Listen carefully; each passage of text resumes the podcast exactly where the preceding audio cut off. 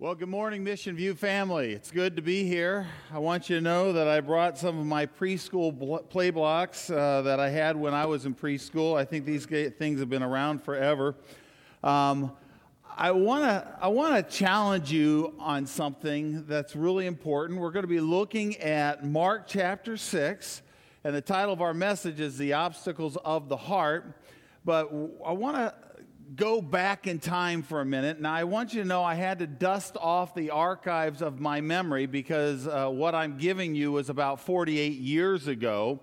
And it's the best that I can recall. But I, I can remember growing up in, uh, in church, and I can remember wanting to go to church to play with my friends in the preschool. And I knew as soon as I got to the end of the hall, the, the doorway on the right, in there were all of these building blocks.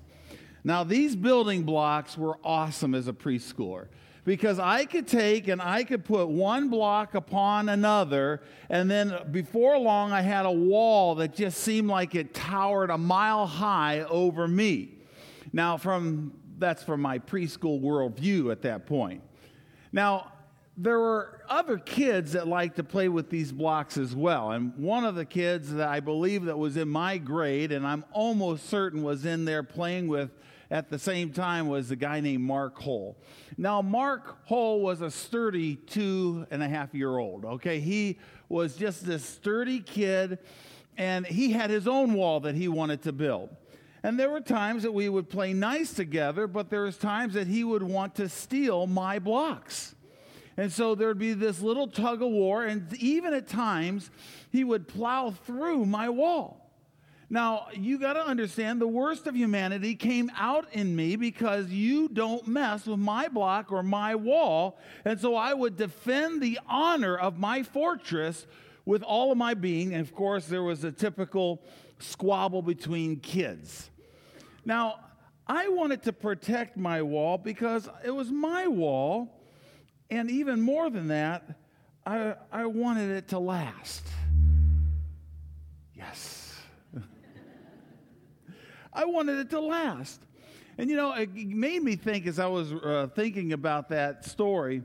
I think there's something in the DNA of every person that was even intrinsically instilled with me as a kid that I wanted to do something that would last, that would bi- that something I would build, something that I would be a part of. And I believe that God has put that within us, but no longer do I want infantile things. I actually want to build into lives. And I want to do something that will make a difference in a person. And as I'm 50 years of age now, and about half of my life is over, I know I'm being very optimistic there. I know that I don't want to build a name for myself. My time will go away just like that. And I want to know that what I've done will leave a mark for the name of God long after I'm gone. How about you? Do you want to build something that will last? I had a Sunday school teacher once uh, when I was in high school. She said, Steve, as I was considering my career and what I wanted to do with my life, she said, Steve, I want to encourage you to do two things. She says, I want to encourage you to build into the lives of people, the souls of men, because there are only two things that will, that will last after it's all said and done. It will be the souls of men and it will be the Word of God. And so I want you to make sure that you're making such an investment into the souls of men and into the Word of God and I've never forgotten that wisdom because I think it's so profound and it's so important in terms of what I'm building that will last way beyond me. As I look at the scriptures, I look at like Ephesians 2:20 where it says that my life is being built upon the foundation of the apostles and the prophets with Christ Jesus being the chief cornerstone. Now, what that tells me is that these are the words of the apostles and the prophets and Christ Jesus. I'm to build my life on the Word of God. I'm not going to do it on my own principles, my, my, my own thinking. It will always take me to the wrong places, it will always lead me down the wrong path. But if I build it upon God's Word, then there's something solid. But I'm also told, we're also told in 1 Peter chapter 2 verse 5 that we in this building process are living stones. With Christ being the the megastone, the cornerstone, we are also in like manner living stones, not dead, living stones that are being built into a holy house, a spiritual temple of God. And it's so cool to know that if I reach out and I share the love of God with somebody and that person comes and gives their life to Christ, then they are they are they join in the mission. They become a living stone as well. And we are gradually being built up. And in this room are a whole bunch of living stones that are being built up into this spiritual temple. And what First Peter tells us is that we are being built up so that we will this do this. So that we will offer spiritual sacrifices acceptable, acceptable to God through Jesus Christ. See, what that tells us is that God also has it in his DNA to build something that lasts. And you and I are the material he's using. He's building something through us. And through us, he wants there to be a sacrifice of praise that's given up to God. See, as living stones, God's expectation on you and me as believers in Christ is that we will continually present ourselves up to Him. In other words, God has this expectation. He wants us to work in this life with the perspective that everything we do matters. With everything, everything we will do will ultimately give praise and glory and honor to Him. Is that our perspective? See, here's the question I want us to think as a Mission View family. I want you to answer this question What are you building that will outlast you? What are you building that will outlast you? Are you investing into the souls of men? Are you investing into the Word of God? Because I believe that's exactly what God wants. And I hear someone saying, Well, Steve, how do I do that? How do I legitimately make an investment into the souls of men? Well, my friends, that's why we're in the book of Mark, because we're learning from the Master. We're learning from the Master. We're learning as the disciples learned right alongside of Christ in this journey and discovering the Son of Man. We are discovering the Son of Man and we are learning what it means to follow and to build into the lives and the souls of individuals. And if we really take note of Christ, if we really take note of what He does, we will learn how to be better parents. I guarantee it we will learn how to reach our core, our circle of responsibility, the people that are around us that don't know Christ. We will learn what that is all about. We will learn how to have influence if we listen. Now, here's the answer to the question how do we build into the lives of people? In simplicity, as we've seen Christ so far, it's building into people. That's the simple answer. Now, the difficult answer is that people are difficult. People are hard hearted at times. People are rebellious. People have pride. The only problem with this world is people, right? The only problem with that coworker I have is that they're a person and they have problems. We don't, they do. We have problems. And what God has to deal with first and foremost, the starting point, the foundation, is right here it's the heart. You know, Jeremiah tells us that the heart is desperately wicked. Who can understand it? And when I see Jesus ministering with people, what I see is the battle of the heart. And last week we saw a demon possessed man. We saw a woman who had been bleeding for 12 years. We saw a father that got his daughter back from the dead. And we saw the heart. We saw a heart that was yielded. Today, we're going to continue on and we're going to look at the obstacles of the heart in Mark 6.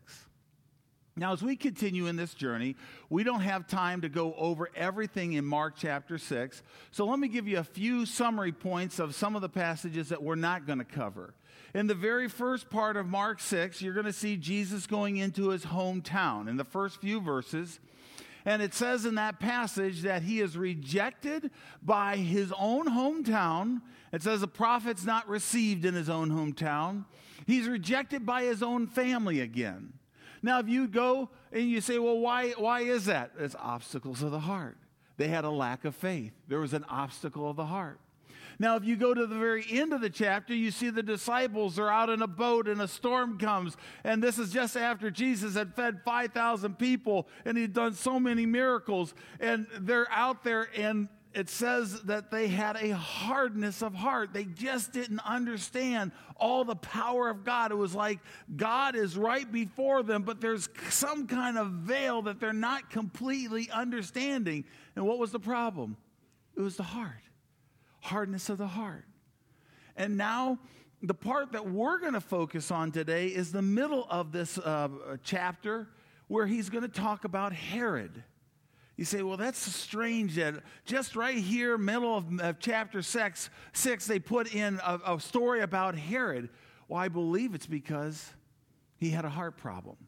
And Mark is teaching us about the obstacles of the heart. So we're going to do a case study today of who this person was, his obstacles, and then we're going to step back and say, what do we learn from that, and how do we use this in order for us to build into those around us? So let's start off in chapter 6, verse 12.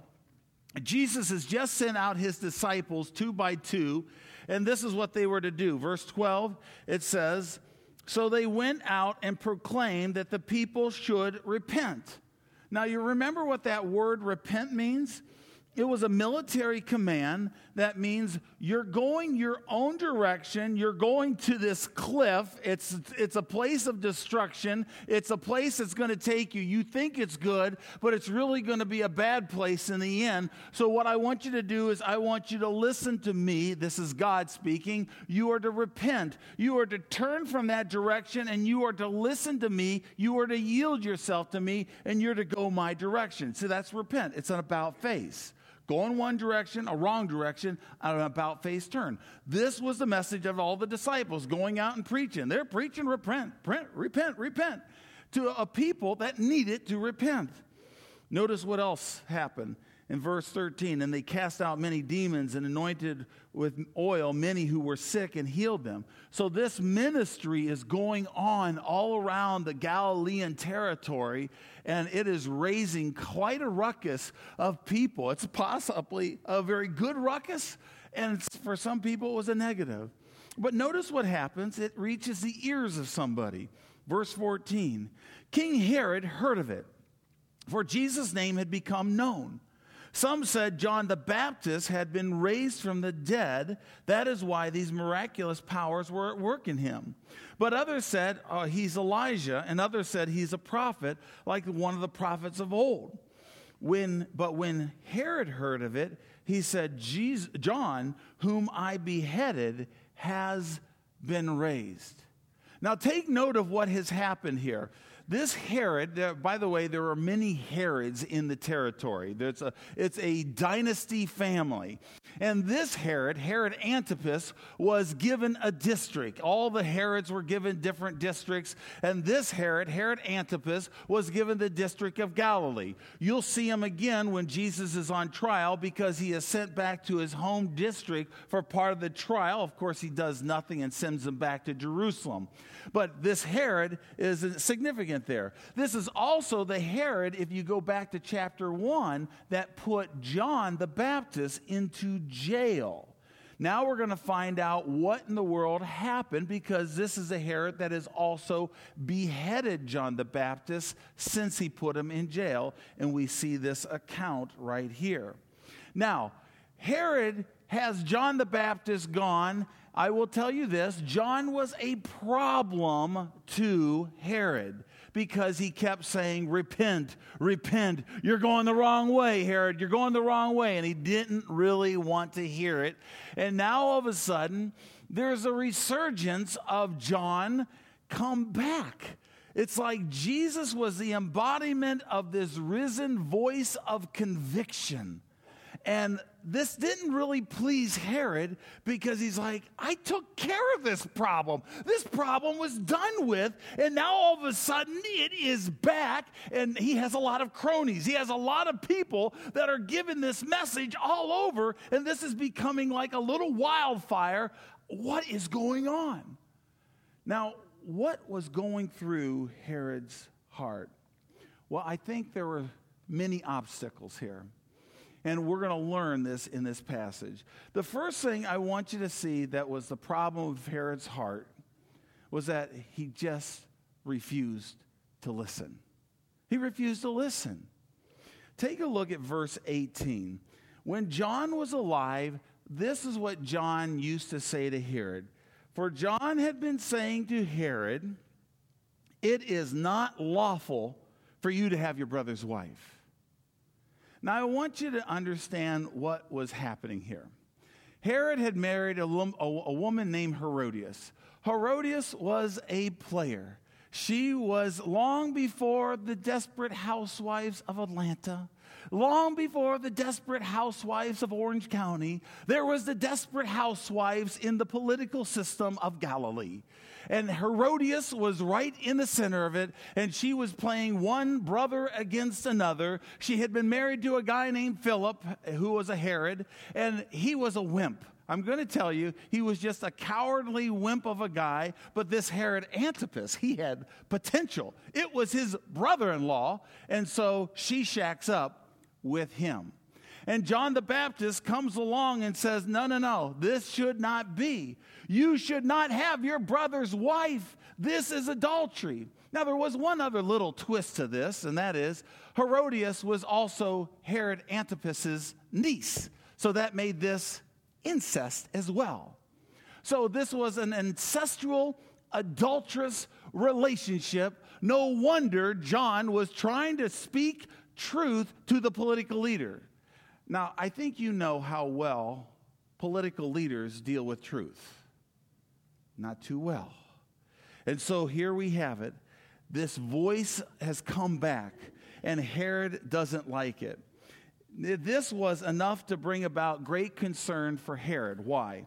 Because he had heard the message before, he had been intrigued with John, he was intrigued with the message, but yet he refused to listen and to repent.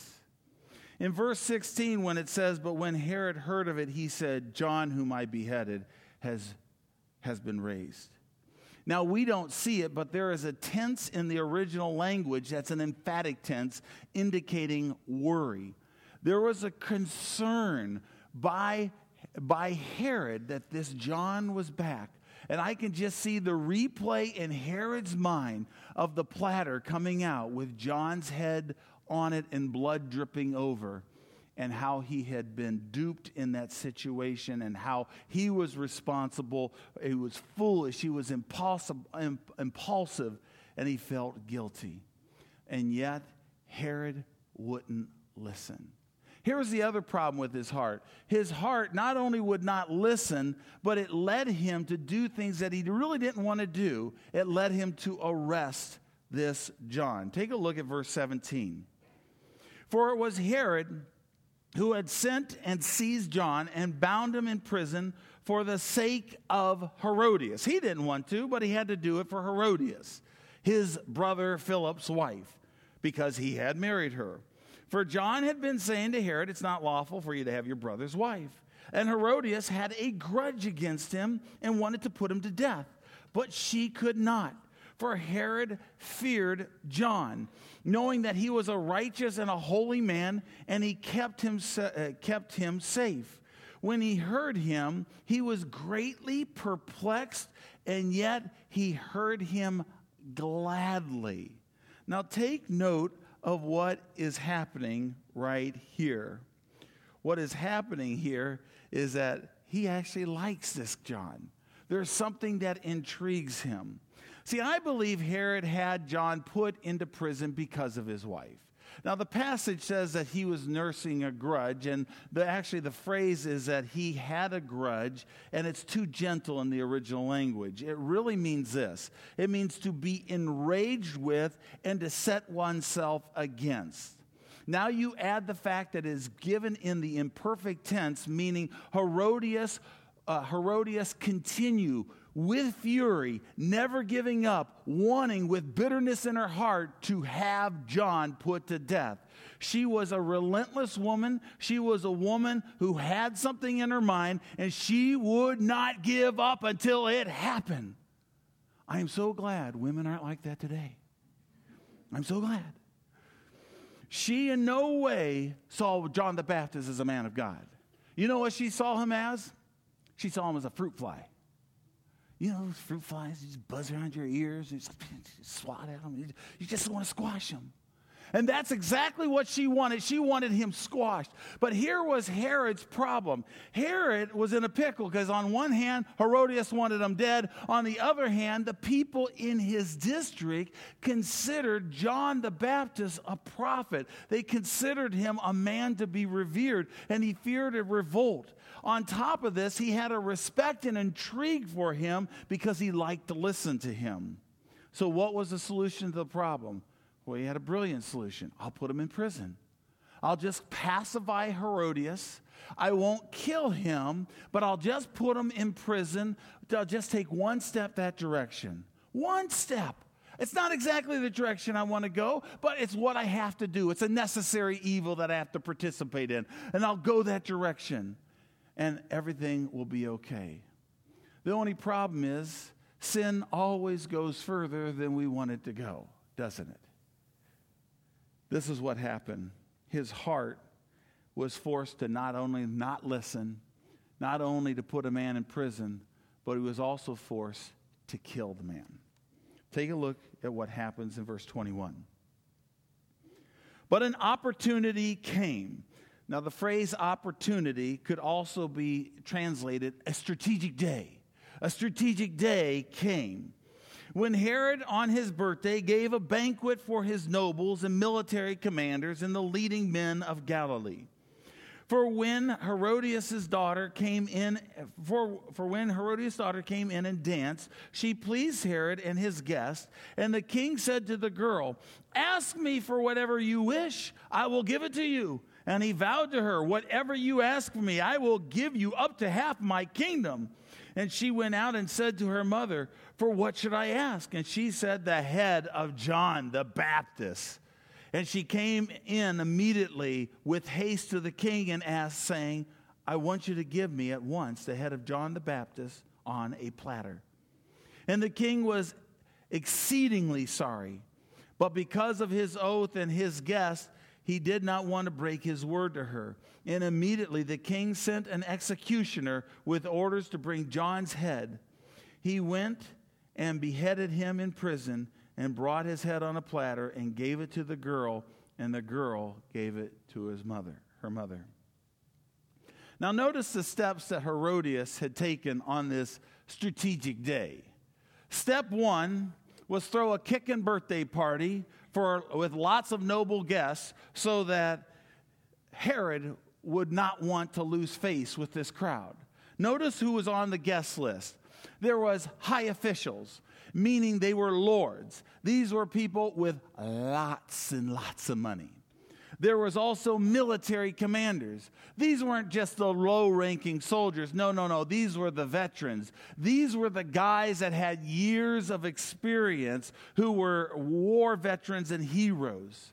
And then there was leading men which is those that were people that were over territories. In other words, government officials. So this woman covered all sides. She made sure the money sector was there. She made sure that the, uh, the military sector was there, the political sector was there from Herod's perspective, this would be a day that would go into feeding his ego. Look at all these people, man, here for me. This is going to be an awesome time. So here's Herod with all the boys, all these guys just having a great time. So, step two throw in booze and sensuality to please Herod and the boys. Now, this situation really shows how low Herodias was, Herodias was willing to go in order to murder John. She had her own daughter, Salome, which was also Herod's stepdaughter. uh, he took, she took her own daughter to be a stripper for the boys. See, the word dance that's used here indicates that she performed a sexual dance for the men. This was typically done by a woman of loose moral standards, standards that was kind of low on the, on the society pole in order for her to make a living. Now, this was not the case for, for this girl because she was in the family, uh, she was in the family of wealth. She was in the family of power. She didn't have to do this. No, what this shows is the depth of depravity that is being demonstrated here. Mama made her own daughter like a harlot in order to get what she wanted and the immoral spectacle catered to the fleshly nature of these drunken men. So Herod, with an oath, in the, in the, in the heat of the moment, in the excitement of that time, he's like, Bravo, bravo, girl, bravo, whatever you want, half of my kingdom. And I could see the guys like, Wow, man, Herod, way to go. Man, that is impressive. I can't believe you offered that. And now it's time for the trap to be triggered. Herod had blindly walked into the trap, and Herodias gladly pulled the trigger through her daughter and asked for his head on the platter. Men, why is it so? Why is it that we are so easily led astray by sex? Why is that?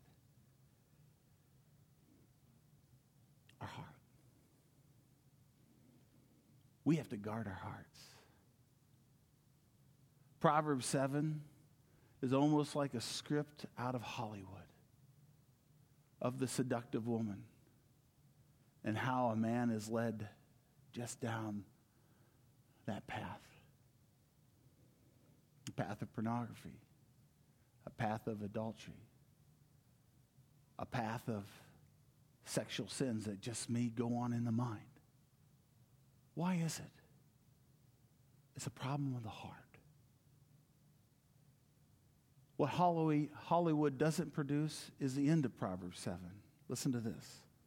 All at once, he follows her like an ox going to the slaughter, like a deer stepping into the noose until an arrow pierces his liver, like a bird darting into a snare, little knowing it will cost him his life little knowing. You see, Herod was a very lost man with a very big heart problem. And he found himself in the, the place that a lot of people find themselves today caught. Now, in this particular situation, it didn't cost him his life, it ended up costing John the Baptist his life. It didn't take long for the little girl to return to her mother from her mother to, to, to Herod to say, I want you to give me right now the head of John the Baptist on the platter. Can you imagine the emotional hairpin turn of Herod right at that moment? You can almost pair, you can almost picture Herod's bravado sink deep within him as he hears the request. He went from elation and arousal to shock and awe in his own mind. He was duped and he couldn't do anything about it because his honor was on the line. He was a fool. He was a fool. You know, Herod didn't listen to the voice of conviction by John. He didn't listen to the voice of conviction by Jesus. And what history tells us is that Herod's life ended miserably. He would eventually be banished by his own family to a place called Gaul, and he would die a very lonely person. Why would he not humble himself before God? Why wouldn't he do that? Because the pride of the heart is a very powerful force, and it becomes the biggest obstacle of the heart. So, what about the risen voice of conviction for us? How do we learn from this? Here's the first thing that we learn we learn that we build on a foundation. And the very, very basic foundation starts with humility. It starts with being broken before God. It starts with every single person coming to a place of saying, I need a Savior. I need a Savior in my life. I need the Savior, Jesus Christ, who de- di- died on a cross, was buried, and rose again. That is the foundational point in our life. Now, I know many people in this room, you've come to that place where you have yielded your life to Christ. But there may be some that this is new to you. And please understand, it is the foundation. It's not through our accomplishments. It's not through us being good. It's not through us saying, man, I, I've done this and this and this. I used to think it was how good I would be that qualified me for God. And really, it's how bad I am in me recognizing how bad I am that quali- qualifies me before God. God says, humble yourself, show your need for me. I believe Herod is a picture of a lot of people today, maybe even some in this room. I believe Herod came to a clear understanding that his life was outside the boundaries of God. God had created him, he created him to have intimacy, but he lived his life without reference to God, and that was the travesty. Why didn't he listen? Why? Because of the obstacle of his heart. In Herod's case, there's no evidence that he ever repented. He never came to that place of humility, of bowing before him. And you know what? That's fine. That's Herod's choice. That's actually our choice. We get to choose whether we humble ourselves before God or don't.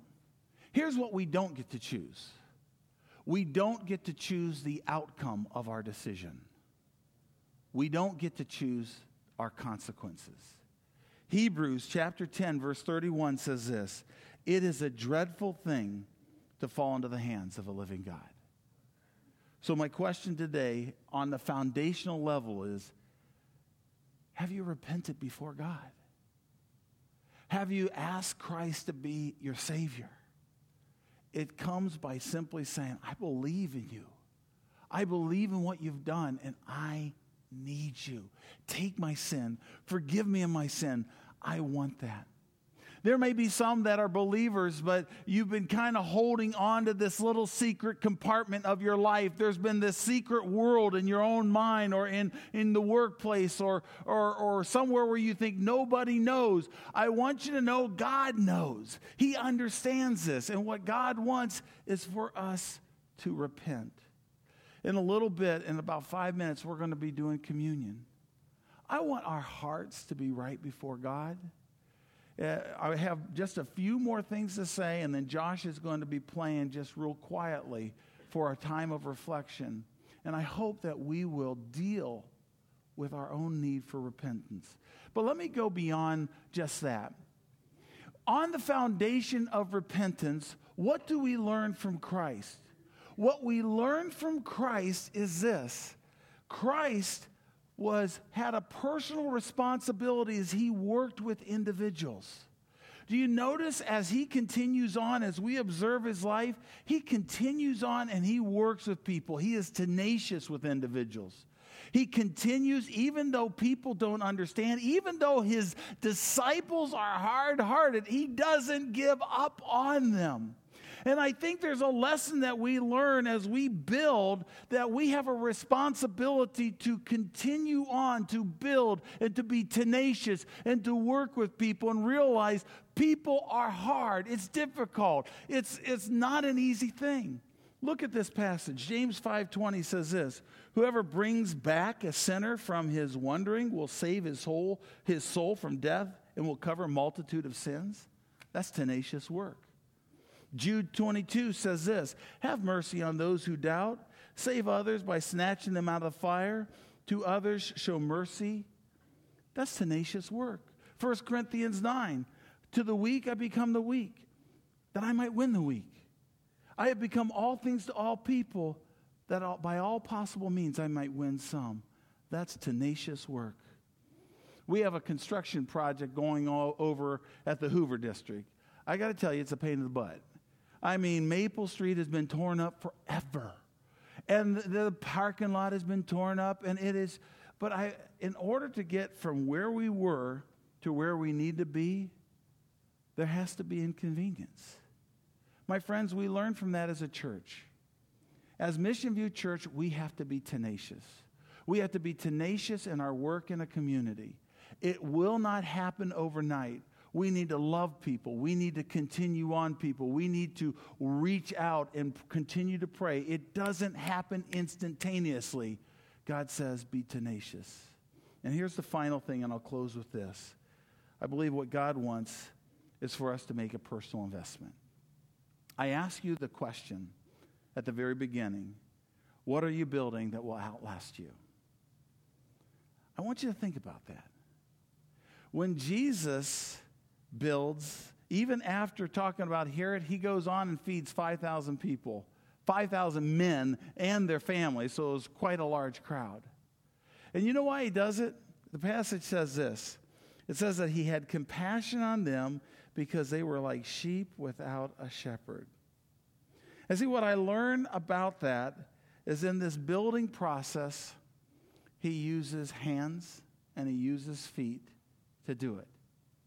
He uses his own hands and he uses his own feet and he uses his disciples' hands and feet to reach out to the people that were around him. It took flesh and blood, it took time, it took somebody being out there where people were to feed them.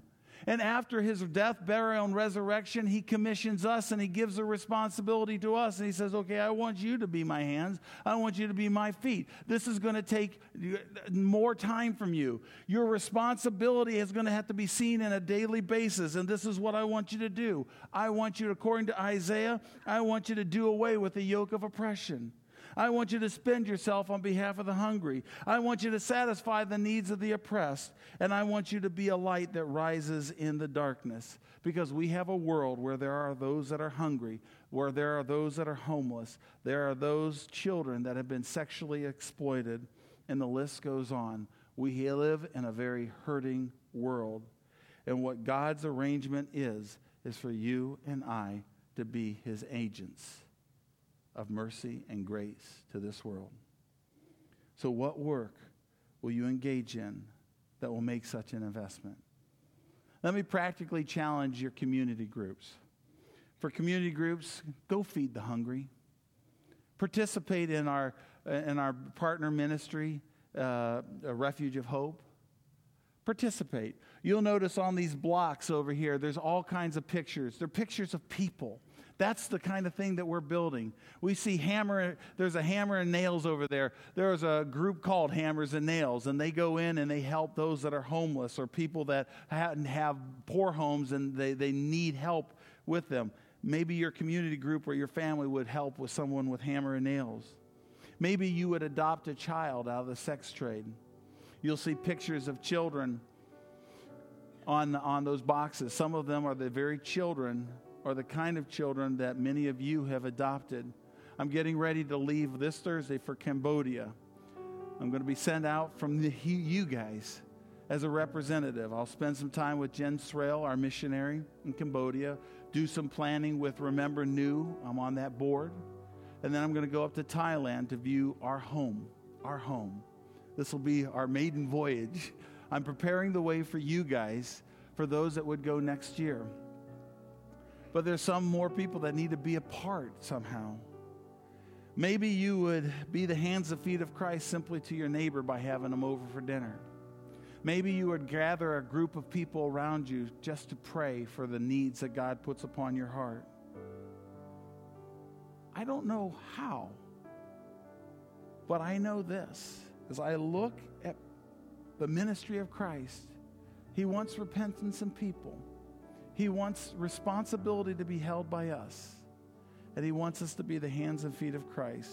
And here's what I know for certain in the process it won't be easy because we'll always have the obstacle of the heart. Always.